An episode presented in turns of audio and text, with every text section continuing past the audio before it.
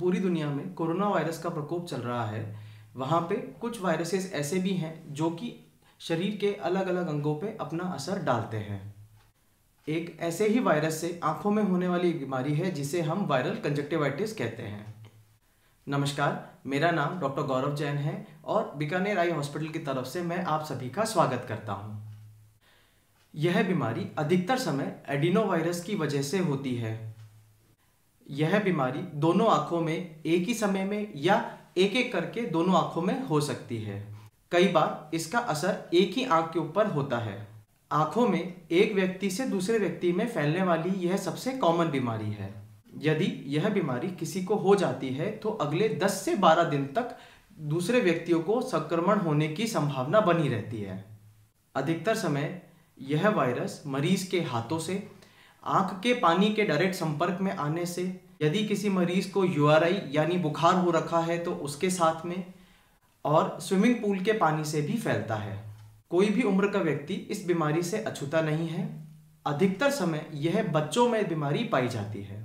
अधिकतर मरीजों में आँखों में पानी आने लग जाता है। आँखों में खुजली आती है, आँखें लाल हो जाती हैं, आँखों में गीड़ भी आ सकते हैं। कुछ मरीजों में तेज रोशनी भी बर्दाश्त नहीं हो पाती है। आजकल इस बीमारी में कुछ लोगों को तेज बुखार भी आने लगता है, या कई बार ऐसा भी होता है कि पहले बुखार आता है, उसके बाद इस बीमारी के सिम्टम्स आते हैं।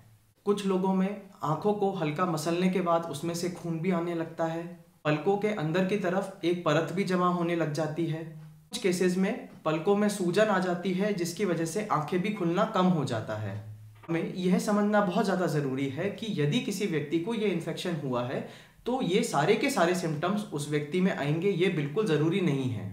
डॉक्टर्स द्वारा अमूमन पूछने पर यह पता पड़ता है कि लोगों को यह बीमारी ऐसे किसी व्यक्ति के संपर्क में आने के बाद होती है, जिसमें ऑलरेडी ये बीमारी चल रही होती है। जनरली इस बीमारी की डायग्नोसिस कोई भी आई स्पेशलिस्ट केवल हिस्ट्री के आधार पर बहुत आसानी से कर सकता है और इसमें किसी भी प्रकार के टेस्ट की बहुत ज़्यादा आवश्यकता नहीं होती है। अगर इसके ट्रीटमेंट की बात करें तो इस बीमारी का ट्रीटमेंट मेजरली सपोर्टिव ही रहता है। यूजुअली मरीजों को बर्फ़ का सेक करने के लिए और आर्टिफिशियल टीयर ड्रॉप्स इस्तेमाल करने के लिए दी जाती हैं। यूजुअली आई स्पेशलिस्ट इस बीमारी में एंटीवायरल ऑइंटमेंट्स भी देना प्रेफर करते हैं। आपको क्या क्या सिम्टम्स हो रहे हैं, उसी के अकॉर्डिंगली आपको अलग अलग तरीके की दवाइयाँ दी जाती हैं। दवाइयाँ यूजुअली प्रिस्क्राइब की जाती हैं, उनका शेड्यूल भी मरीज़ के आँखों की सिवियरिटी के हिसाब से अलग अलग रहता है। यह बात को ध्यान रखना ज़रूरी है कि इस बीमारी को ठीक होते होते कम से कम पाँच से छः दिन से लेकर आगे दो से तीन हफ़्ते तक का भी समय लग सकता है। अधिकतर केसेस में ये देखा गया है कि यह इन्फेक्शन अचानक से होता है और तेज़ी से बढ़ता है और अगले सात से आठ दिन के अंदर में इस इन्फेक्शन से आराम आ जाता है। कुछ केसेस में इस इन्फेक्शन की वजह से आँखों के कॉर्निया के ऊपर परमानेंट डैमेज होने का खतरा रहता है, इस डैमेज की वजह से आगे चल के हमारी निगाह को भी नुकसान पहुँच सकता है। ऐसे में यह बहुत ज़्यादा ज़रूरी है कि अगर आपको लग रहा है कि आपको आँखों में इन्फेक्शन हो गया है तो एक बार आपके नज़दीकी नेत्र चिकित्सक को ज़रूर से दिखाएँ। और अगर आपका कोई ट्रीटमेंट चल रहा है तो बिना आई डॉक्टर को दिखाए हुए इस ट्रीटमेंट को बंद नहीं करें।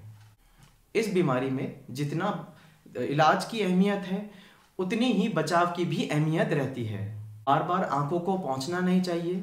अगर आँखों में से बार बार पानी आ रहा हो तो टिश्यू पेपर या कॉटन का इस्तेमाल करें और तुरंत ही उस कॉटन को या टिश्यू पेपर को फेंक दें।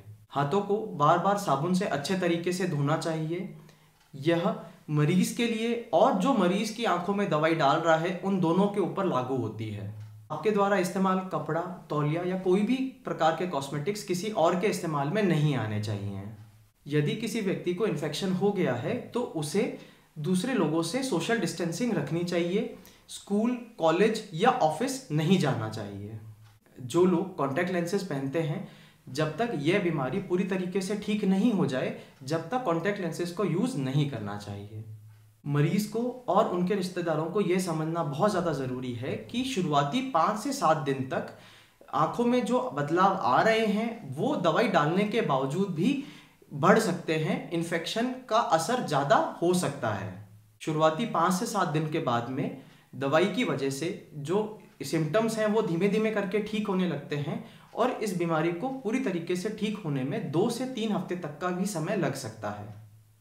ये बात को समझना बहुत ज़्यादा ज़रूरी इसलिए भी है क्योंकि होता यह है कि शुरुआत में इस बीमारी की वजह से मरीज़ बहुत ज़्यादा परेशान रहता है और इस परेशानी की वजह से या तो मरीज़ बार बार अपने डॉक्टर को दिखाता है या फिर बार बार डॉक्टर को चेंज करते रहता है। इसलिए इस टाइमलाइन को समझना बहुत ज़्यादा ज़रूरी है जिससे हम पैनिक ना करें और रेगुलरली अपनी दवाइयों को डालते रहें। मैं आशा करता हूँ कि यह वीडियो आपके ज़रूर काम आएगी। यह बात को जितनी बार भी कहा जाए, कम ही रहेगा कि बीमारी चाहे छोटी हो, चाहे बड़ी, बिना एक्सपर्ट ओपिनियन के हम किसी भी बीमारी को पूरी तरीके से ठीक नहीं कर सकते हैं। वीडियो को लाइक करें और चैनल को सब्सक्राइब करें। धन्यवाद।